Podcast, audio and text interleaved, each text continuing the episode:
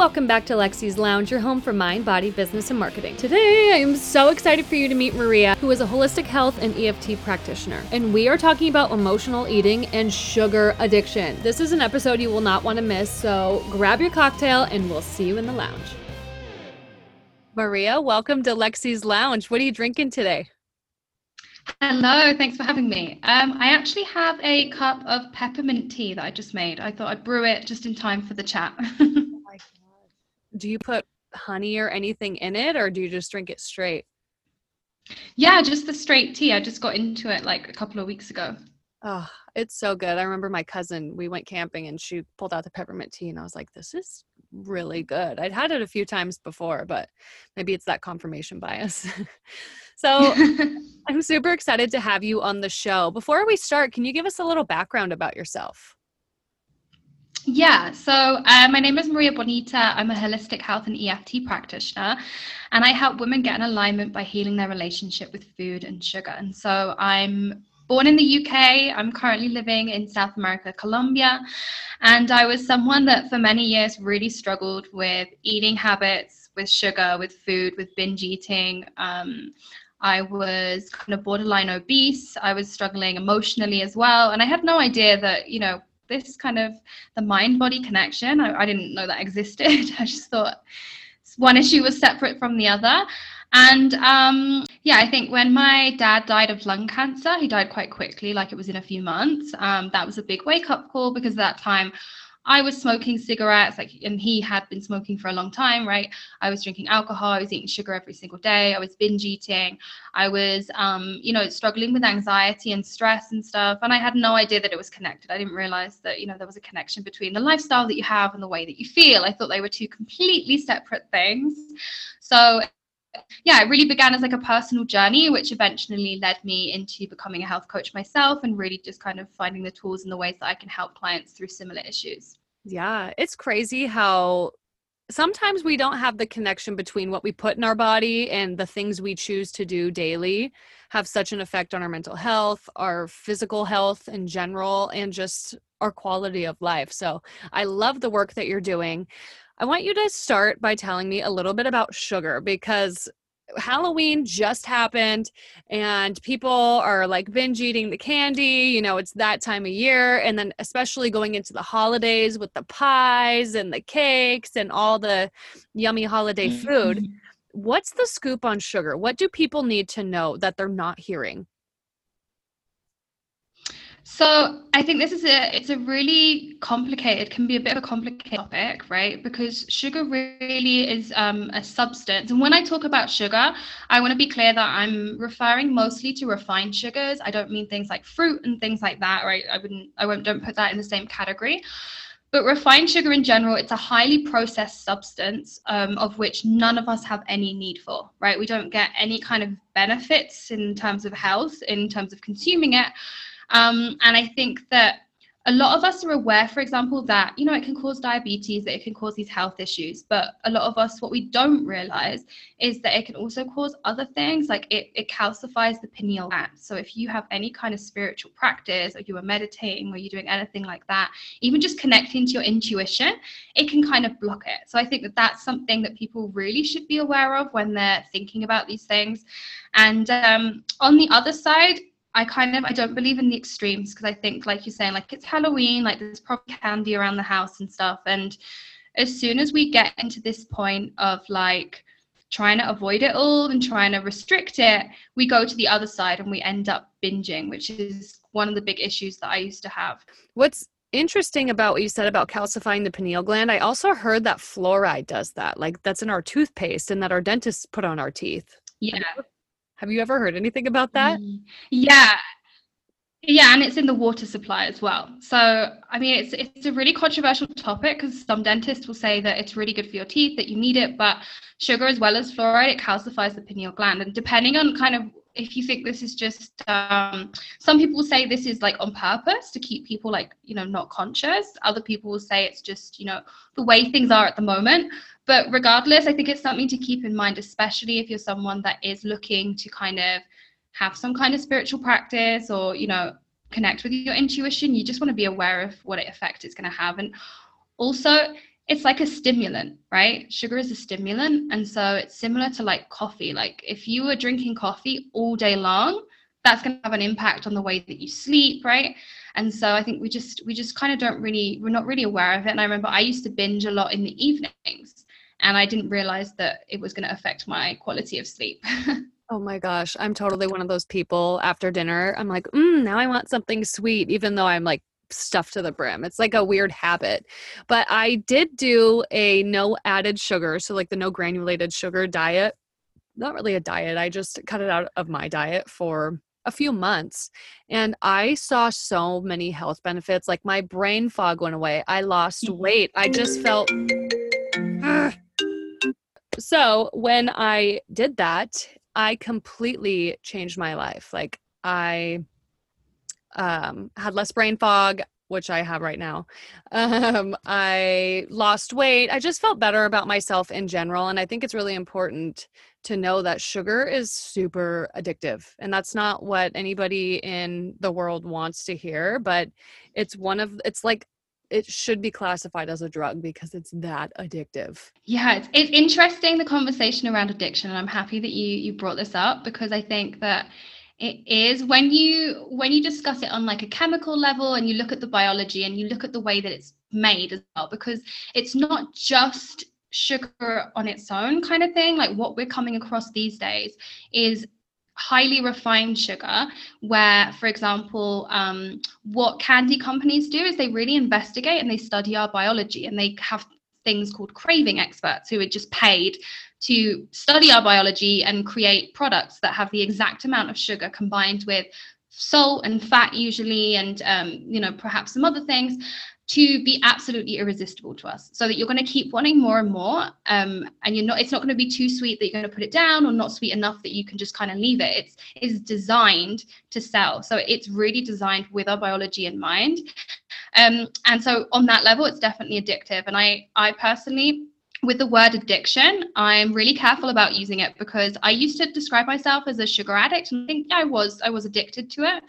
But sometimes I think for some people that word like it takes away their agency and it takes away their kind of ability to change. I think for some people seeing sugar as addictive, it stops them from really like taking steps forward. So mm-hmm. I think it's it's an interesting topic. Yeah, I've never heard of it phrased that way, but it totally makes sense.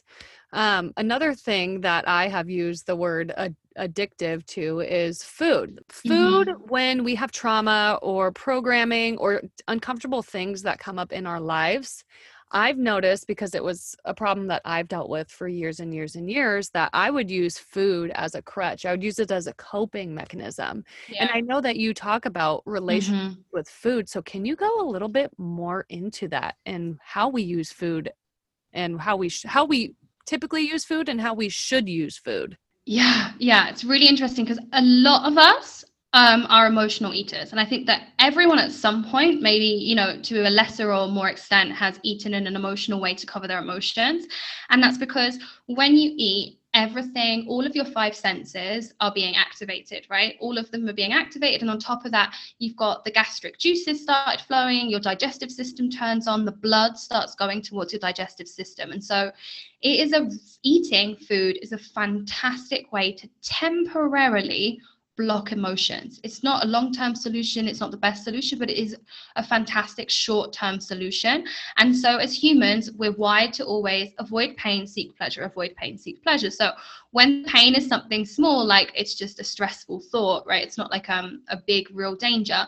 Our brain is going to teach, uh, treat it like it's a danger, and therefore, food is a really simple form of pleasure. So, it's a kind of an escape for whatever we're dealing with. And most of us we're never taught kind of how to manage our emotions, right? I, I definitely was never taught, and there's a range of different tools that I like to use with people. Like, for example, um, EFT tapping is a fantastic one that I like to use but you you want to start finding ways to um, deal with emotions that are not based on food. And i know it's something that a lot of people deal with and there's something that a lot of us carry a lot of shame about as well. There's a lot of embarrassment and a lot of shame about using food in that way. So i think it's good that you know just to talk about it openly because i definitely was you know an emotional eater for many many years And um, everyone has a relationship with food, right? Be that a positive relationship or be that a negative relationship, but we all have a relationship with food. And we really want to start turning it to a place where we can enjoy food because food should be enjoyable and it should be pleasurable, but it should not be your first stop solution to your emotional issues. And if you are using it as a crutch, the first thing is just to kind of recognize that and, and see that and acknowledge that, and then start looking for some tools. And for some people, that might be, you know, practicing yoga and managing anxiety and stress. For other people, it would be coaching. For other people, it might be um, alternative therapies, like I mentioned, EFT or hypnotherapy, right? But there's lots of different things you can do. And as soon as you take back your power and you manage your emotions without food, you're actually going to start enjoying food way more because you're not going to feel guilty about it and you're not going to feel stressed and and um, ashamed about your relationship with it. Yeah, I think the first time that I realized that I was having any kind of negative relationship with food or that I was using it to fill a void was when I cut that sugar out and I realized mm-hmm. that I don't need it even though the first 3 days were like super hard because you're changing you're breaking this habit.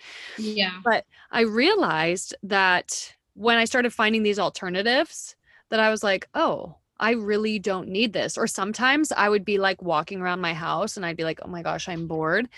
And then that's when I'd be looking for food. But because there wasn't a lot of readily accessible snacks, because once you cut out added sugar, there is not a lot of things you can just eat. You have to prepare things that are healthy, which is great.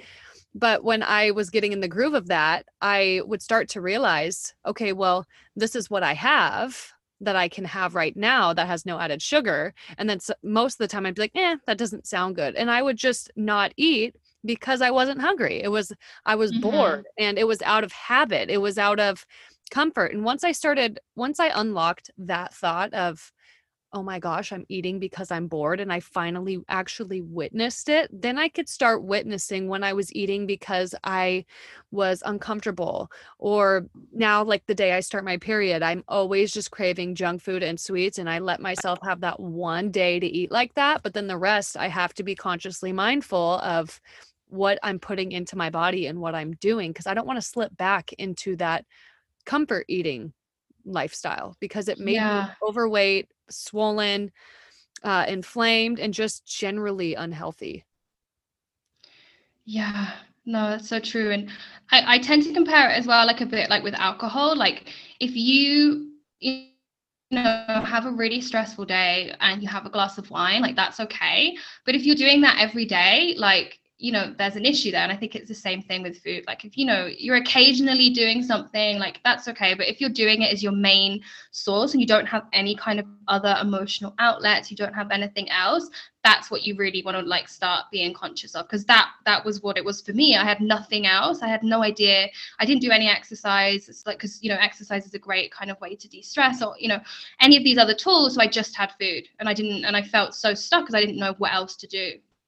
Yeah it's crazy how it, our lives can just we can be brought up like that too and something i noticed when i had kids was if my son is he fell and hurt himself my initial programming is to offer him something sweet or offer him some kind of food so he feels comforted but also mm-hmm.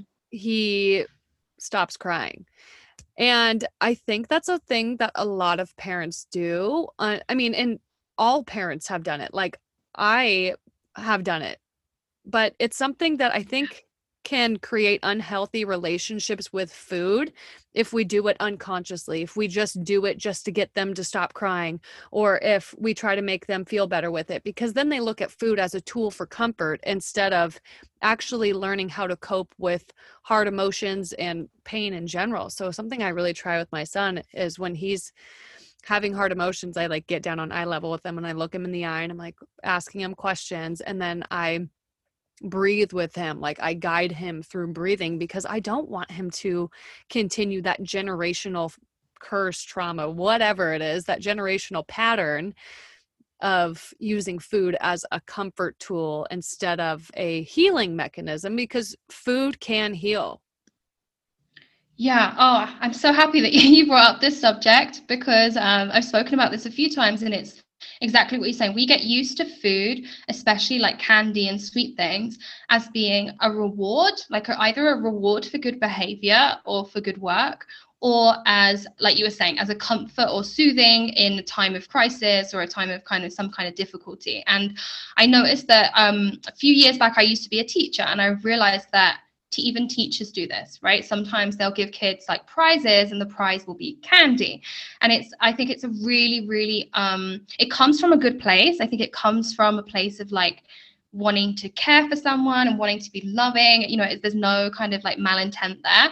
But it really is harmful because as adults we continue the same thing. And we think as well like if you've had like a long day at work and you've had a stressful day and you've got a lot done you go home and you think oh you know what? I, I deserve something good. I deserve a little reward for everything i've been through. But really like are you rewarding yourself right? Is it really gonna it's not really a real reward? So i always say to people that kids as well like instead of rewarding them with candy like can you reward them with certain privileges or certain allowances or you know kind of other things that they can do that isn't related to it? Because adults we carry it on and we carry those same patterns. So i think that what you do with um, with your child is is a fantastic example of, of how to navigate that situation. Yeah it's it's such a complex world we live in especially with all the moving parts and you know being a mom trying to raise somebody that doesn't continue those same patterns and is a good functioning member of society and gives back good. So what are some healthy coping mechanisms that we can start implementing today when we start feeling uncomfortable emotions. We've gotten to the point where we realize, okay, I'm not feeling good. I had had a stressful day. I want a glass of wine. I want that microwave mac and cheese. I want this, that, and the other thing. That's probably unhealthy for your body. So, what are some other ways that we can take care of ourselves, but also honor ourselves and relax? So I would say that um, the first one, the simplest one, is the acronym RAIN. So whenever you're feeling um, a negative emotion surface, anything that's coming up, the first thing you want to do, R, that start, starts with R, is recognize what's going on. So just kind of like, okay, where am I um, feeling this? Am I feeling this in my chest? Am I feeling this, you know, wh- whatever it is? Because an emotion is just a vibration in your body. And if you can begin to describe it, you're like, okay, I'm feeling anxiety, I'm feeling fear, right? Try and name it. And then what you want to do is just like investigate, um, investigate it with kindness. So you just want to kind of be curious and like think about, okay, why am I feeling this? Am I feeling it because something happened, because of what someone said? Um, and the more that you just do that and you just sort of recognize and you allow it to be there, so the A stands for allow, like allow it to be there and don't try and get rid of it. Then you want to investigate it. Okay, where did this come from? And then naturally, once you become aware of it, you won't become so attached. So, what I mean by that is when you realize that you are experiencing anxiety, for example, you can't be anxiety. You're just you're a person experiencing this emotion. And when you can begin to just kind of observe it it will begin to lose its power over you. So i think that's like the first step is really kind of feeling it in your body it naming it and allowing it to be there without trying to kind of force it and change it some other tools that I find um, really, really useful in general um, is like, like I mentioned, EFT tapping is a fantastic one for a lot of people. Meditation can also be a really, really great tool. Yoga can be fantastic for lots of people. I think there's not one thing that works for everyone. It's like you kind of have to find the tool that kind of helps you best. But really, not kind of trying to avoid it. I think that's the first thing, not trying to avoid the emotion and escape it. But as soon as you allow yourself to feel it, it starts to lose power. I think what you said right there is if you're going to take anything away from this podcast, it is to feel your emotions, allow yourself to feel them, but don't just know that you don't have to become those emotions. If you did a bad thing, that doesn't make you a bad person. You can't always control what happens to you in life. So, just give yourself as much grace as you would give other people. Give yourself as much grace as you would give your kids, as your parents, as your friends, as your family. But put yourself up there first. It's like the thing with the airplane. You put your oxygen mask on first and then you help other people. So why wouldn't you take care of yourself first? And I always like to tell people to do one act of self care a day. Do one thing that makes you feel really good, whether that be taking a bath, or for me, it's doing yoga. I feel so good after I do yoga. Or even if it's just having a routine, like washing your face every day, brushing your teeth, and doing like a journal prompt, do that. Do whatever makes you feel good and makes you feel like you are at your highest self.